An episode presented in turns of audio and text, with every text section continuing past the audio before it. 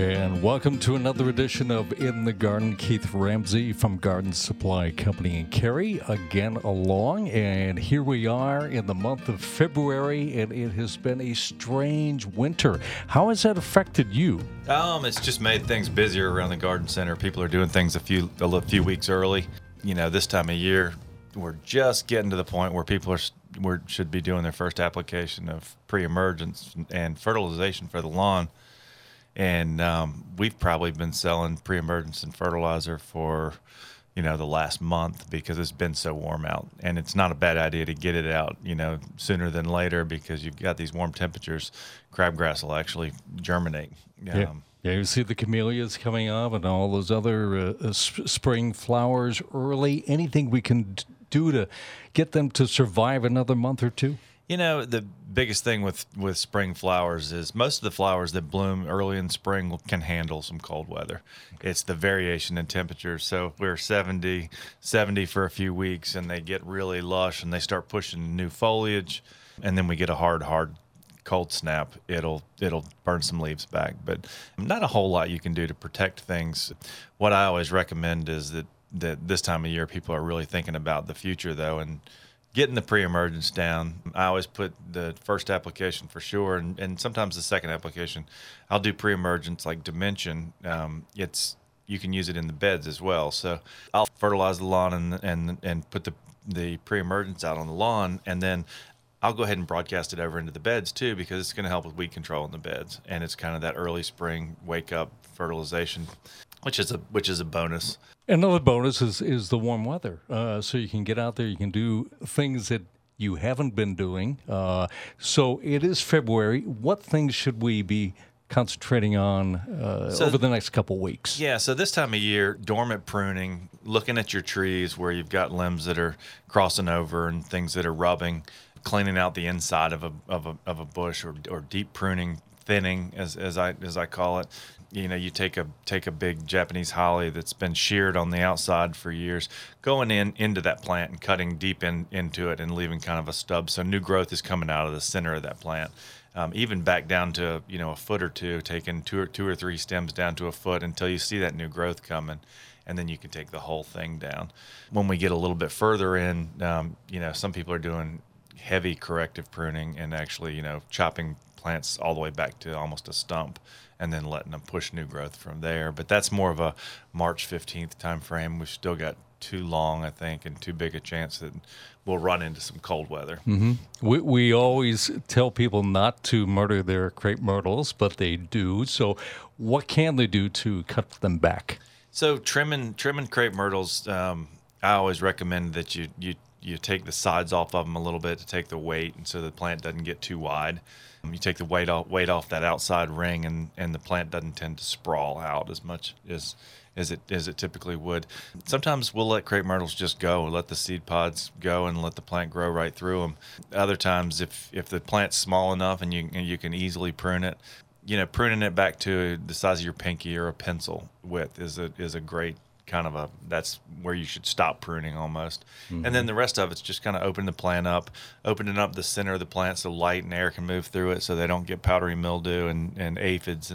Um, both of those, th- you know, the, the plant gets both of those things.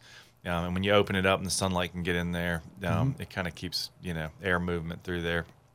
Keeps the plant a little healthier and, and happier. But there's tons of things to do in the garden and, and like you said the weather the wet when the weather's warm and you can get out there the more preparation you do now the less effort it is down the road. Um, mulching um, i like to mulch before the bulbs start to come up and this year you know they've they've popped up and things are They beat you to it. yeah things are you know daylilies are up three or four inches uh, but you know going ahead and getting the mulch out before more stuff comes out.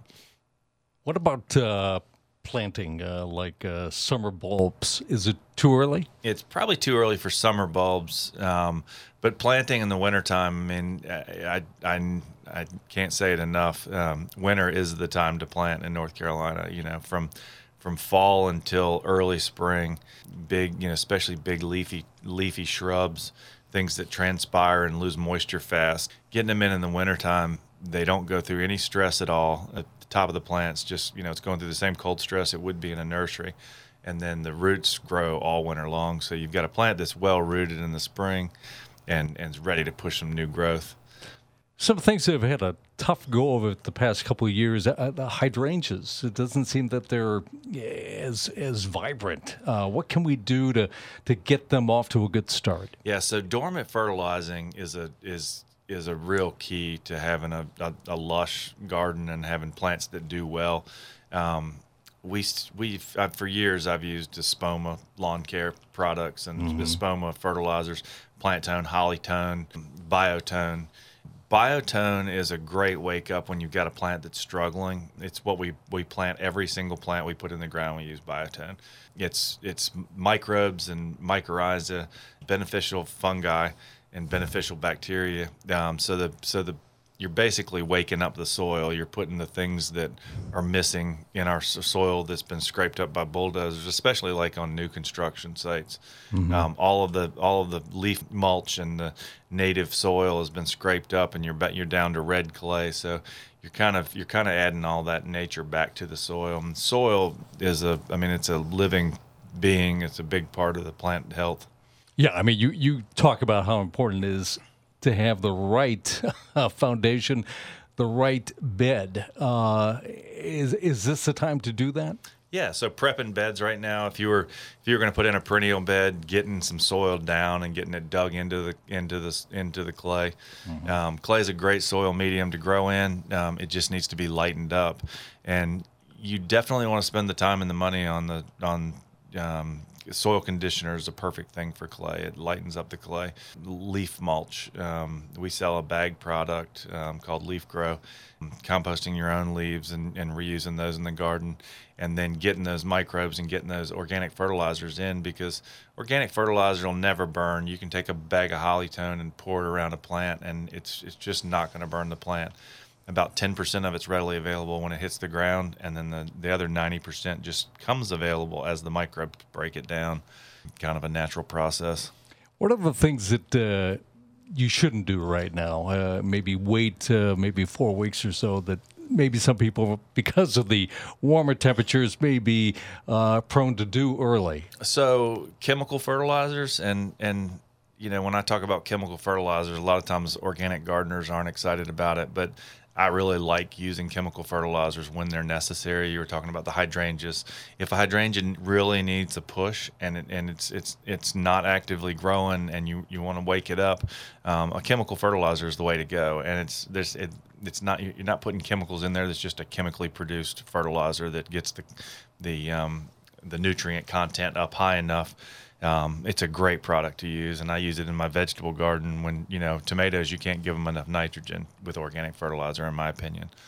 Um, so it's, but you know something like that, I would wait until you know more of the April first time frame, or after the plant blooms. Sometimes, like with a mm-hmm. hydrangea, you wouldn't want to wait until after it blooms, but with an azalea, um, I wouldn't be putting that on until the plant. You don't want to push that that two week, three week flower, you don't want to push it faster than it, it needs to. So mm-hmm. if you if you fertilize it as the flowers are dying out, then you're fertilizing the new growth that's coming on. If you see some uh, bushes and uh, well, mainly bushes uh, that didn't really have a good uh, year of growth uh, for the last couple of years, is a good time to get them out of there. Yeah. So you know, when, when plants are in decline. Um, pulling them out and sometimes it's not you know take take a project at a time. I mean it's mm-hmm. it's you don't have to pull them out and replace them all in the same day. Sometimes just pulling them out and then adding fresh soil to that area um, putting some fertilizer down and and just letting it sit kind of kind of reflect on what you want to do with it. Bring pictures into any any really good garden center you know, if you print the pictures, it, it helps out a lot, I think, over working over on a phone. But print out pictures, bring them into a good garden center, and, you know, they can help you lay out the, you put the right plant in the right place and mm-hmm. come up with a decent design and, and get you, get you off on, you know, but I don't think you have to have a design to pull the plants out. I think it looks better. Ugly plants, you know, don't make the house look better. So right. go ahead and get those out and get it mulched in or get some fresh soil down, and it'll look like a brand new house before the plants even go in. What about moving shrubs around? Uh, too early for that in February? Um, it depends on the shrub. So I think now's the perfect time, and you can do it most of the winter. The things like gardenias and and uh, crepe myrtles and uh, lantana, things that are real warm season plants. I like to wait a little closer to first of April when it's it is warming up and the the plants kind of coming back to life. Okay. And also, like I said, it's a good time just to do things that you wish you had done, right? Like get in your shed, clean things. Sure. Make sure you know where they are, sharpen your tools. Yeah, and you know when you're talking, you were talking about the shed. It's I think you know when you open up a shed, there's always fertilizer that's sitting there. Mm, um, Put that fertilizer out. Get it out in the garden. A garden will take a lot more fertilizer than people think, and you know it really wakes everything up and, and gives you a great look for spring. Well, the one thing we want to say that there are experts on hand. If you think you shouldn't do something, ask first. Absolutely. And you've Yeah. got lots of people that have lots of great, uh, well, years and years experience like yourself at the uh, Garden Supply Company in Cary. So uh, make sure you give them a call 919 466 7747. They're at 1421 Old Apex Road in Cary. And open 9 to 6 Monday through Friday, Saturday 8 to 6, Sunday 11 to 5 and uh, your website is uh, gardensupplyco.com and if you have a question about this specific podcast info at gardensupplyco.com Yep, that'll work. all right you've been listening to in the garden